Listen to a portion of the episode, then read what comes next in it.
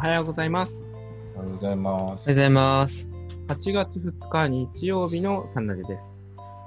今日はフリーのテーマなんですけど、まあ、投稿がありましたので、投稿の内容をテーマにしていきたいと思います。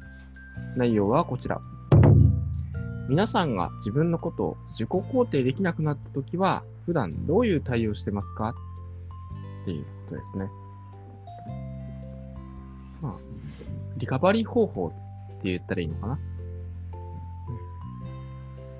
これを質問が来ていたので話していきたいと思います。自分なりのリカバリー方法、ぜひ教えてください。ちなみにこの投稿した人は、えー例を書いてくれてますね。今まで生きてきた自分のな人生の中で何か一つでも誇れるものがないかを心の中で探してみて、発見したらそのことを自己肯定し、自分のことを肯定してあげるとかですね。皆さんの心の支えになっているものは何ですかっていうの。ですが、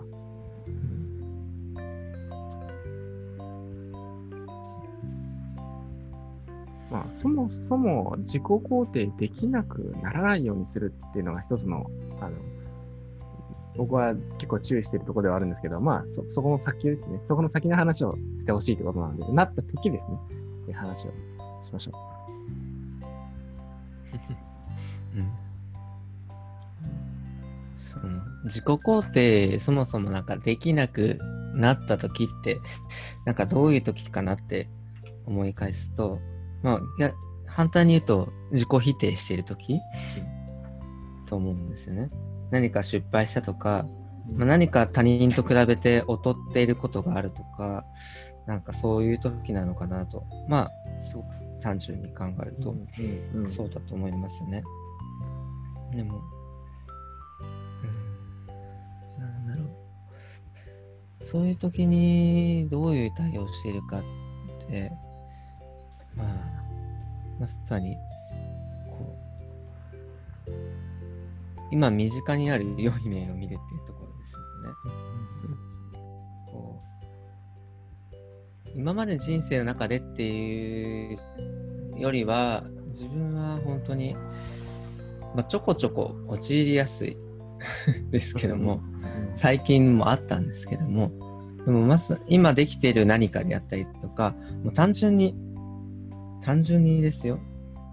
あ今日も朝起きられたなと 思ったりするだけでもすごく幸せですしうんなんかそう思うことで対応していますね。本当に、なんだろう。ちょっとでもあるはずで、それってなんかこう肯定できることって、なんかあまりにもありありふれているんだけども、そこに目を向けられない視点をなんとか変えるために、そうやってますし、まあ、このサンラジってついてサンディアル、日時計っていう言葉がついてますけど、あの、日時計日記を書くっていうことも、かなりその意味では対応の仕方としてはありますね。特に否定ししがちな時こそ、日時計日記に感謝の言葉をとにかく書くっていう対応しています。なるほど。ですね。うん、この、こう結構どの、どの視点から捉えるかによっていろんなことが言えるかなと思うんですけど、まあ、ド直球にこの質問を捉えて、えっと、まあ、まあ、そうだな。どれで言おうか。例えば僕の場合は自己否定来たら、なんかチャンスと捉えること多いですね。大体その自己否定するときって、本当の自分じゃないものに対して思うことが多いので、うん。それを捨てるチャンス、まあ、キューガと言ったりしますけど、そういう自分のエゴみたいな、自分の中でこうありたいという、本当の自分じゃない、あの、仮初めの自分で、に対して、こうありたいのにそうなってないから自分ダメだっていうのが自己否定だったりするんで、そんなものじゃないんだっていうふうに自分を捨てるチャンスだって思う思うという方法とか、あと、あ単純に、なんだろうな、自己否定っていうのはもうちょっとこうテンションが下がってくるとか、いうふうに捉えるんだったら、やっぱり習慣の力が一番強いかなと。テンションが下がった時、自分の気持ちが落ち込んだ時に戻すって難しいんですよね。だって落ち込んでるから落ち込んでるわけじゃないですか。落ち込んでるから落ち込んでる時に戻そうするってするのって非常に、あの、難しい。テンション上げるっていうのは簡単なことじゃないじゃないですか。要は、今自分がいるところから上下するっていうのはエネルギーがかかることだから、その、例えば毎日愛用するっていう癖をつける。まあ、例えば部屋の掃除とかですね。すると、とか、えー、まあ、新相関をするとか、うん、まあ、サンラジに参加するっていうのもそうだし、でそういう毎日いっぱい自分の自己まあ、あえて使うのは自己肯定スイッチをたくさん置いておく。だから、何か自己否定が起きたときに、自己肯定、自己肯定、自己肯定っていうよりも、なんか日々の中にそういう、えー、スイッチをセットしておく。と、ああ、下がる下がるってなりそうなときに、ポチンポチンポチンポチンポチンって言ってそれが結構かなり重要だなと思います。だから自分の中でテンション下がって何もできないっていうのが減ったのは、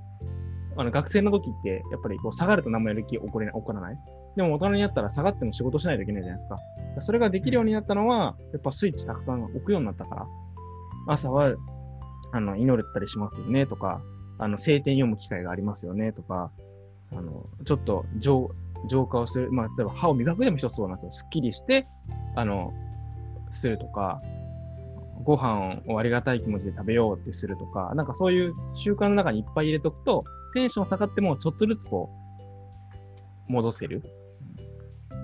意外とこれが一番 効果があったかなと思います。なんかこれで戻すっていうよりも、戻すところをいっぱい作っておくってことで、うん、そもそもその機会を、数を減らしていく。なんかそれがこうベースアップ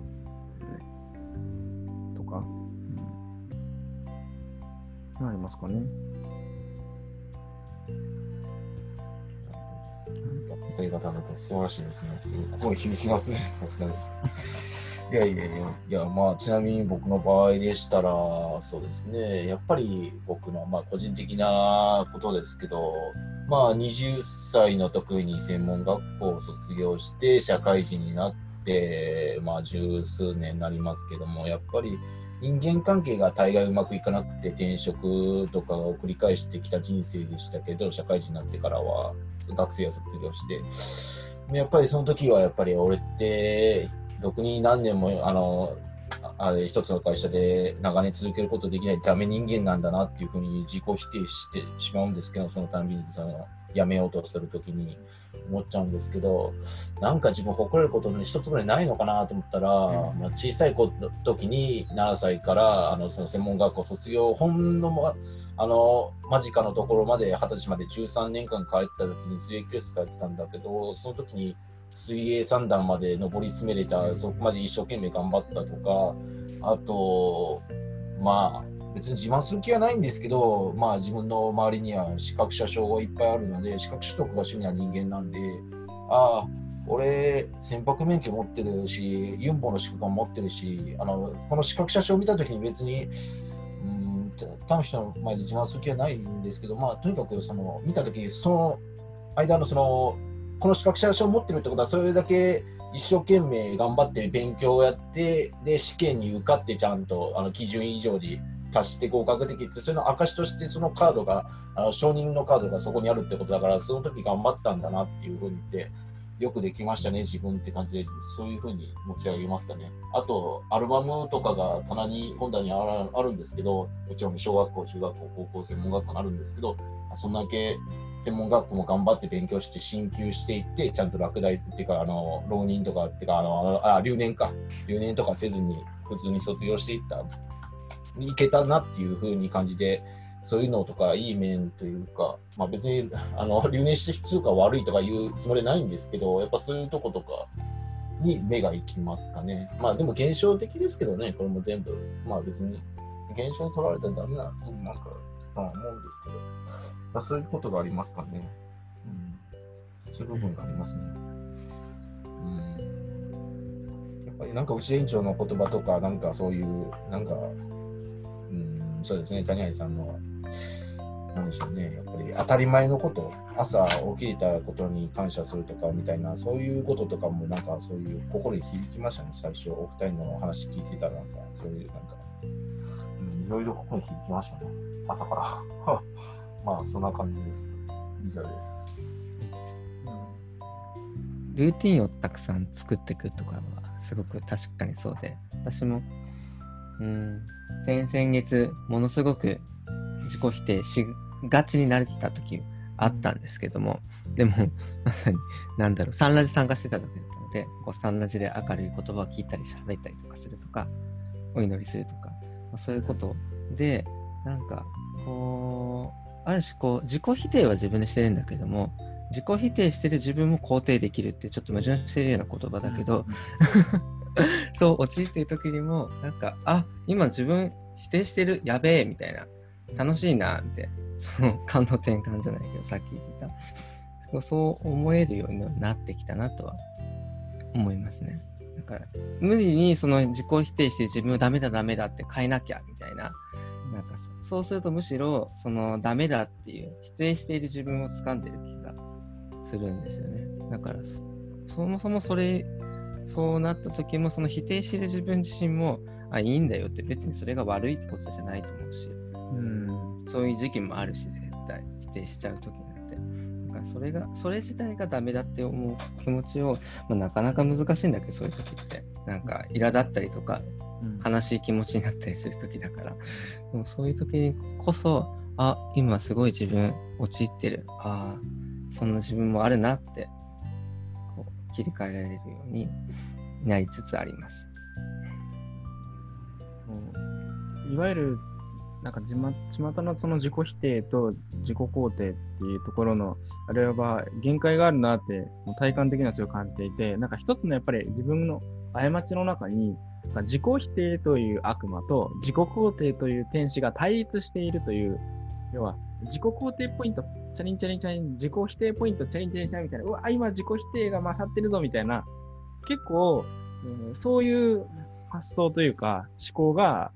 あ自分の頭の中を占めてることって実は多いような感じがしているんだけど、ほだそれって本質的には闇と光が戦ってるような構図になってるんだけど、本当は闇に光が出てきた時点、要は天使と悪魔は勝負にならないですよね。天使が出てる時点で悪魔は存在できないっていう、この同じ数値、同じ土壌では戦えないだっていうこと。なんか、良いことと悪いことが対立しているような構造を自分で作ると、なんか自己否定がどうとか自己肯定がこうどうっていう話になると思って、今、谷谷さんおっしゃったように自己肯定もいいんですよね。じゃあ、自己否定もいいと。うん自己否定もいいし、自己肯定もいいし、だ本来素晴らしいっていう前提で言ったら、肯定も否定もする必要がないと。っていう視点が、やっぱりある意味一番安定するんだなって思いますね。やっぱり何か比較的なもの、肯定をしてたら、なんかその肯定したよりも状況が悪化すれば否定するんじゃないですか。でも肯定も否定もしないものであれば、どんな否定される状況であったとしても、別に肯定も否定もしてないから、あの、落ち込むことはないっていう。うん、なんか夢物語みたいだけど、やっぱりそこが一番大安心する世界だなっていうのは感じる。なので、えー何かと比較して自分を肯定している、高めているときは、やっぱり何かと比較して落ち込むっていうタイミングがその次にやってくるから、そういう、自己肯定と自己否定という視点で世界を見ないってことが自己否定しないコツかなと。でも一方やっぱり自己否定で人成長するとかありますからね。したらいいって 思うけど。違和感と向き合ってる時だからね。うん、そうですね。なんかそれがね、無意味な自己否定と、な無意味というかこう、上手な自己否定と、上手じゃない自己否定ってのはあると思うんですけど、まあそのあたりの話は今日はしたいというこはい。失礼します。とで面白いです、ね。どうぞ。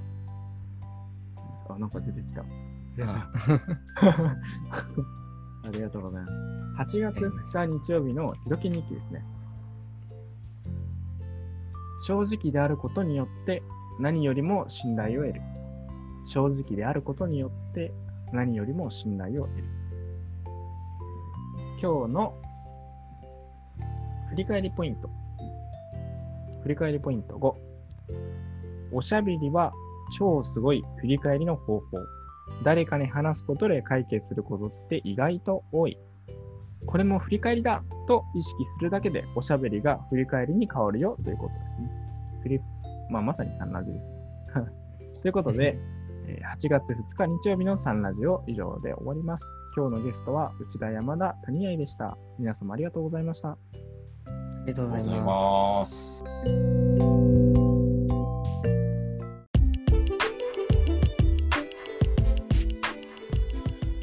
サンラジはその日のゲストでお届け中。毎朝ユニークな語りでゆったり楽しく深めています。もし成長への教えをしっかり聞きたいという方は、道場や地元講師へご相談を、また皆様からの感想、要望、質問、テーマの投稿も大募集中。